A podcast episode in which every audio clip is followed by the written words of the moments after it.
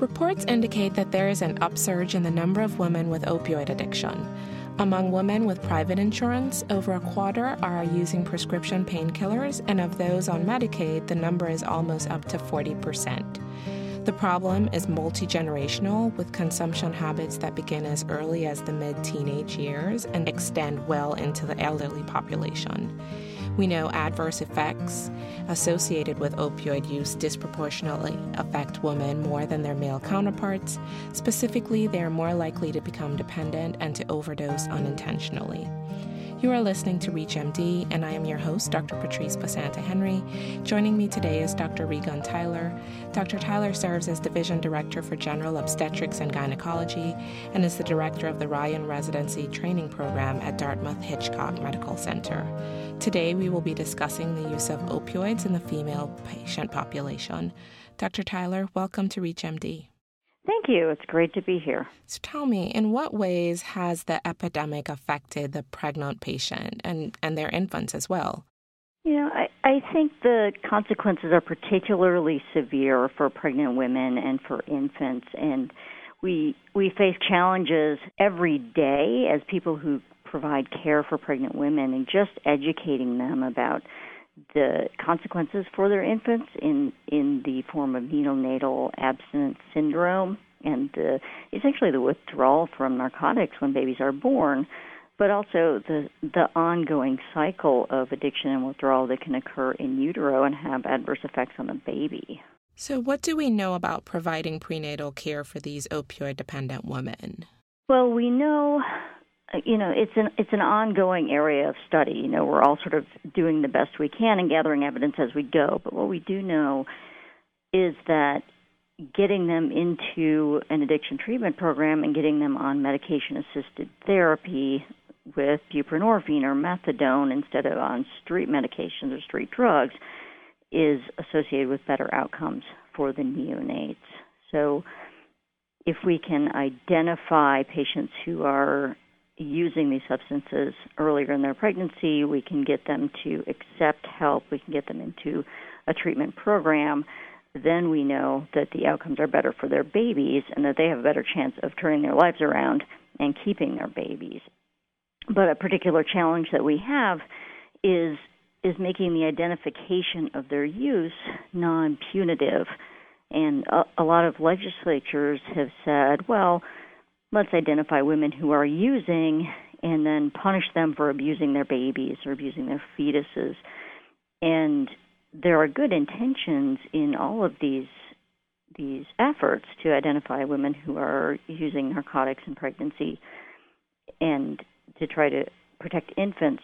But the problem is that when we screen women inappropriately with biochemical testing that has large false positive rates, and when we identify them in in ways that we aren't asking them permission, we aren't engaging them appropriately, then we can wind up alienating them so that they don't seek out care appropriately and word gets out in the community that hey if you go to the hospital they're going to test your urine and take your baby. So then they don't come in for care and then we start having worse outcomes.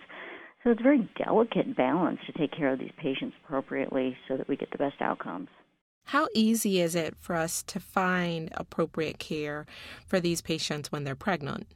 It's really challenging. So, some of the, the addiction treatment programs have been known to say, oh, once you get pregnant, we don't want to treat you anymore. That's too risky for us.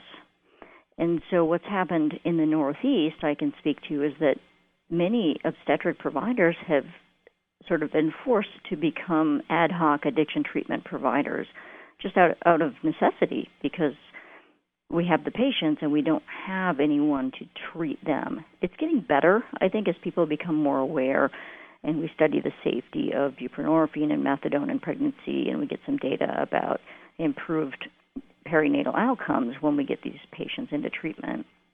Uh, but the the tools have been few and far between for the past several years as this epidemic has been ongoing. Are there specific challenges that we're looking at in the intrapartum period when we're considering not only mom's health but also the fetal health?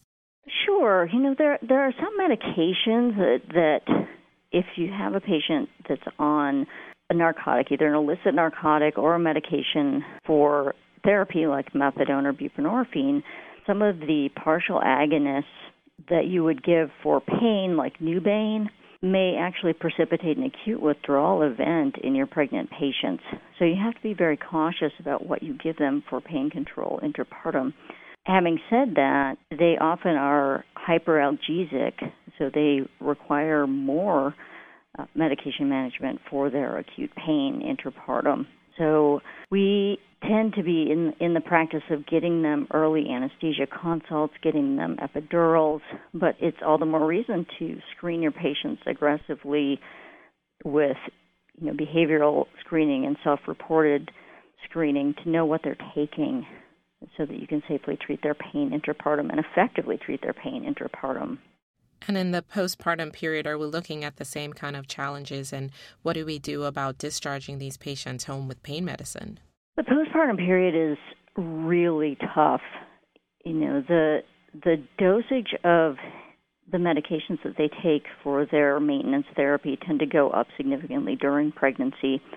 And so then they have to be actively managed in the immediate postpartum period as their doses may go down quite a bit. Well, at the same time, we're we're managing keeping their baby in the hospital, oftentimes for four or five days for neonatal abstinence syndrome scoring. Sometimes patients are aware that that's going to happen, and sometimes they're not aware that that's going to happen to them.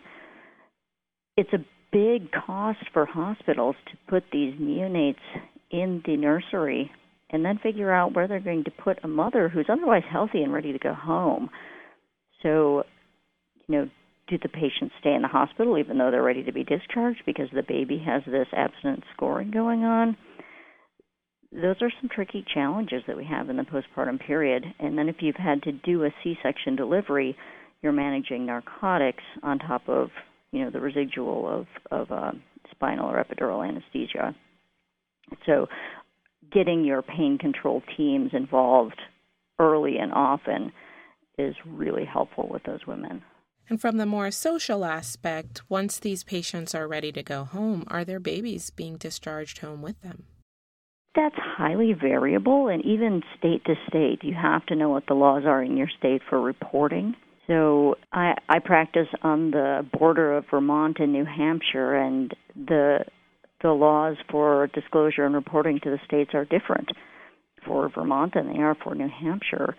So the the social service involvement can be mandatory or it can be really optional depending what your state laws are and whether you have a biochemical test, a urine drug test, or a serum drug test, or a meconium test that is positive on your mother infant pair, or whether you just have a report of use during pregnancy.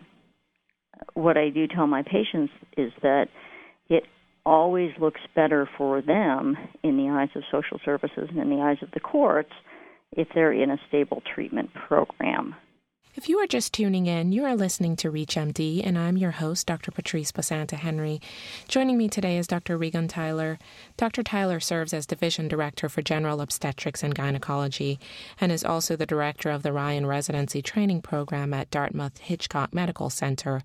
Today, we are discussing the use of opioids in the female patient population. So, we talked about the pregnant patient, and that's you know, specifically a patient population that gets a lot of attention. Pregnant patients are important. But what about the opioid addicted GYN patient? How are they different and how do we manage them? I think we have some of the, the same issues around procedural pain, especially in a family planning setting. So these patients are ideal candidates often for LARC contraceptive methods but maybe the patients who are not particularly tolerant of office procedures because of the hyperalgesia that comes along with with the narcotic dependence.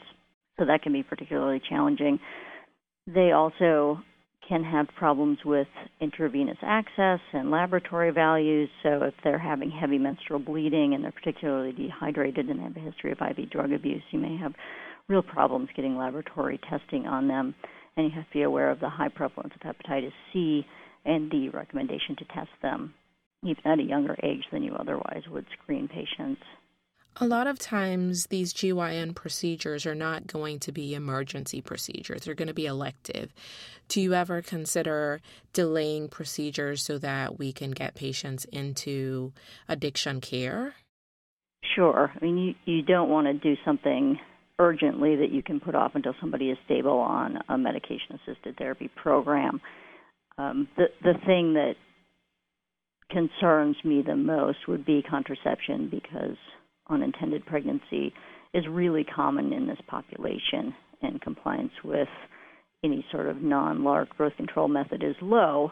On the other hand, we have to worry about reproductive coercion, so you, you don't want to be forcing them to undergo a procedure they don't want to do in the office. So you can offer them, you know, pain control in advance. You can offer them local pain control like paracervical blocks, or you can offer to do things under sedation or anesthesia Again, consult with your anesthesia colleagues pretty aggressively in patients who are using opioids. Much of the focus around opioids kind of focuses on abuse, addiction, and accidental death. But are there any complications that are associated with kind of the short and long term use of opioids that we should consider? Um, I think the things that we see most frequently and, and that people across the country are probably familiar with would be the opioid associated constipation that is really profound and can get worse in pregnancy, but is also a big problem in gynecology patients and can be very difficult to treat. So our gastroenterology colleagues can be helpful in that situation, especially if someone gets stable on a medication assisted therapy program. And the other the other things to think about would be the high prevalence of hepatitis C and HIV in these populations, especially depending on your particular demographic and where you are in the country. So, we're nearing the end of our time together. Do you have any final thoughts that you want to share with us? You know, I, I'm optimistic with the Comprehensive Addiction Reform Act that was just passed last week before Congress went on vacation that the president will sign. That we have an acknowledgement at the federal level of the scale of the epidemic that we as healthcare providers have been facing for the last few years and an acknowledgement in the form of funding for research and treatment. So, you know, maybe we will be turning things around soon here. I'm, I'm hoping that we've seen the, the peak of our epidemic curve. So that's my my optimism. And I guess one other thing that I forgot to mention in the unintended consequences or the other medical consequences would be with patients on methadone, you do have to watch their their QT interval because they can have a long QT syndrome and if you give them things like Zofran or the other antiemetics, you can really precipitate some severe cardiac arrhythmias. And that's something that probably as OBGYNs we're not all that familiar with and can take us by surprise, especially on labor and delivery, and become a real emergent situation. Dr. Theiler, thank you for joining us today. It was a pleasure to have you on. Thanks so much for having me. And to download this podcast and others in this series, please visit reachmd.com. We welcome you to share, like, and comment on this podcast. I am your host, Dr. Patrice Basanta Henry, and you've been listening to ReachMD. Be part of the knowledge. Thank you for listening.